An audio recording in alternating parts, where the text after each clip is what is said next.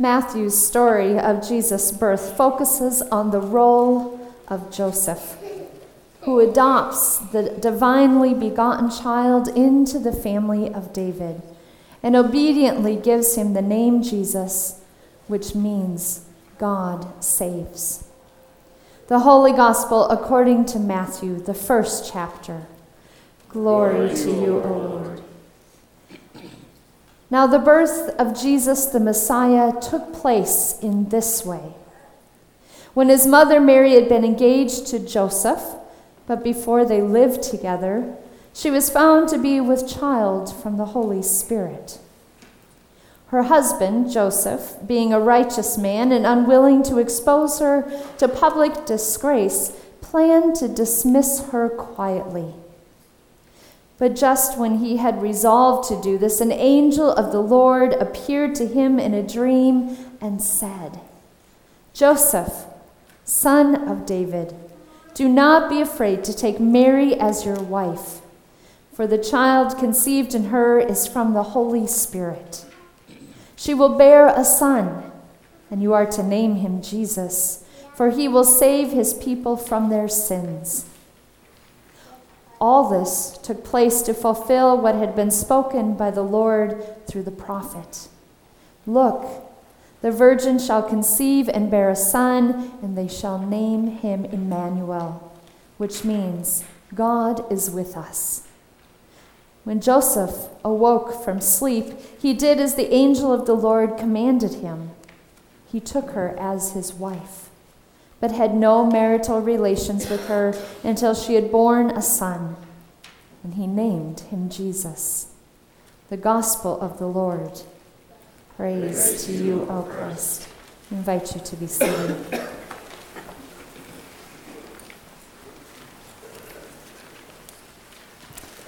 Let us pray. Gracious God, take my lips and speak through them. Take our minds and think through them. And take our hearts and set the fire of the Holy Spirit in them. Amen. I am guessing that at some point in these past few weeks, you have heard some Christmas music. It is hard to step into any consumerism location and not be lambasted with either instrumental or classic or more modern versions of Christmas music. Maybe you found, like me, that there is a television station where you can listen to the sounds of the season for hours. The other night, I heard the song, "Mary, Did You Know?" This is one Christmas song that has had some controversy around it. The writer of the lyrics, Mark Lowry, created a YouTube video in 2017 that addresses the debate about the song he wrote. In this video, he says, "Mary, did you know?" is filled with rhetorical questions, because how could Mary know the whole significance of her son to the entire world? But that it is the wonder of it, and that the baby was the fullness of God taking on flesh. Mike Lowry's lyrics include words and phrases like the following: "Mary, did you know that one day your baby boy would walk on water, that he would save our sons and daughters?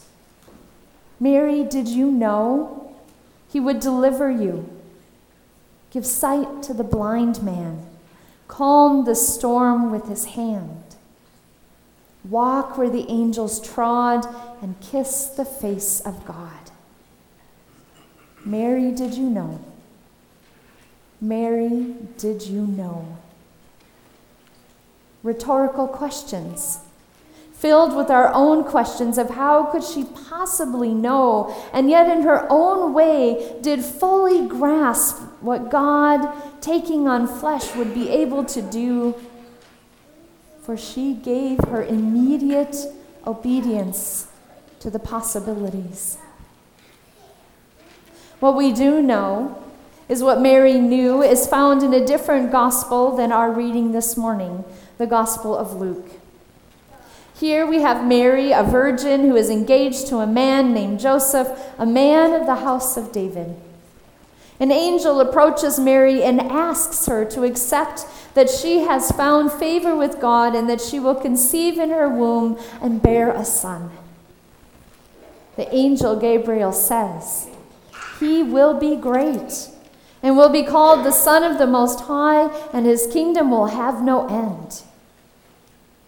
Mary, of course, is flabbergasted, knowing that she and Joseph have not consummated their marriage yet. How could she possibly become pregnant? And yet, she boldly answers the angel, "For nothing will be impossible with God. Here I am, the servant of the Lord. Let it be with me according to your word." And the angel departs from her. What do you suppose happened next? Did she tell her family?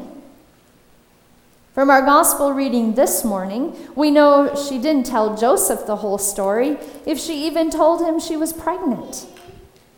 Maybe Mark Lowry should write another second song called, "Joseph, Did You Know?" Because obviously in our gospel today, he is clueless to what has transpired. One commentator suggested that Mary's family quietly goes to Joseph to tell him that Mary is pregnant. The reasons they would do so are completely valid. In whatever way, though, that Joseph finds out she is pregnant, he finds out before he learns the cause. We do know that it is Joseph's name and reputation that are on the line here. And it is only through Joseph's active obedience to the divine message he receives that both his reputation and that of the baby Jesus are preserved. Unlike the Gospel of Luke, where we really don't hear anything about Joseph, here in the Gospel of Matthew, we know nothing about Mary, except for the suspicious fact that while she and Joseph are betrothed, she becomes pregnant, and that Joseph is not the father. The betrothal at that time, while less than a full marriage, was certainly more than any modern notion of an engagement. Betrothal was a legal contract. Documents had been signed, dowries exchanged, binding agreements set into place. And while legal marriage did not exist until the husband had taken his wife into his home and consummated their union, a betrothed couple were celibate. Yet the betrothed couple was a legal entity and already bound by the Hebraic codes of conduct. Finding out that Mary was pregnant would then have labeled her as an adulteress. And therefore she faced the full measure of the adultery laws found in Deuteronomy, which meant being stoned to death, or later interpreted to be strangled. So at this point, Joseph only knows what he must do to his beloved Mary to save his reputation and protect his family name. His immediate response, it reads, is that of a righteous man, and he instead chose to react to this news with mercy. He had a choice. He could bring public charges of adultery against Mary and let the law take its full course, or he could simply take two witnesses with him and formally confront Mary with charges of adultery. In the presence of just those two witnesses, Joseph could divorce his betrothed and have nothing more to do with her. But even as Joseph considers this more compassionate, face-saving way out of this awkward situation, he receives a direct message from a divine messenger about what he should do and why. In his dream, Joseph is told to take quite a different course of action than the one he had been considering. The angel tells Joseph to go ahead with the marriage because the adultery accusation is not true. Mary should not be made subject to the law because her pregnancy came about through the activity of the Holy Spirit. The child she bears was conceived through divine activity and obedience to God's wishes. And now it is Joseph's turn for obedience to God's wishes. Joseph was chosen for the specific purpose to fulfill the scriptures read earlier from Isaiah 7, that the Messiah would have Davidic heritage, be a son of David. That a young woman, sometimes translated as a virgin, would bear a son, and he would be called Emmanuel. God is with us. Joseph's obedience is immediate. Without hesitation, he takes Mary for his wife. He gives Jesus the Davidic heritage required. He gives the world an example of being a righteous person and raises a child that is not biologically his own. He opened his heart and spirit, his home and future, to something he could not have possibly known what was to come. So the next time we hear the Christmas Eve version of the birth narrative, let's think a little bit more about the hidden character of Joseph and wonder a bit more about his song, his Mary's song, filled with rhetorical questions. Mary, did you know that one day your baby boy would walk on water, that he could save our sons and daughters?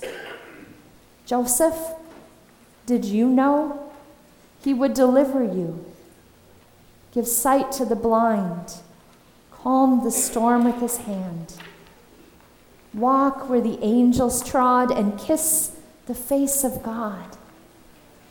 Mary, did you know? Joseph, did you know? Rhetorical questions filled with our own questions of how could they possibly know, and yet in their own way fully grasp what God taking on flesh would be able to do, for they gave immediate obedience to the possibilities. And what about us, people of God? What do you know? Do you know that Jesus was born for you? Do you know that Jesus came as a baby in order to live a life destined to deliver you? Do you know? Can you fully grasp what giving your obedience to God's possibilities might look like? This is the Christmas Eve scriptures, and the fullness of Easter for each of us. People of God, do you know? Thanks be to God. Let us pray. Gracious God, we are like Mary and Joseph and do not always know the specifics of what you desire from us in sharing our gifts, caring for others in the world you made. But we do know the love and the mercy and the forgiveness you give to us to be able to reach out in ways to share your word, to comfort those in pain, and to share your grace. Amen.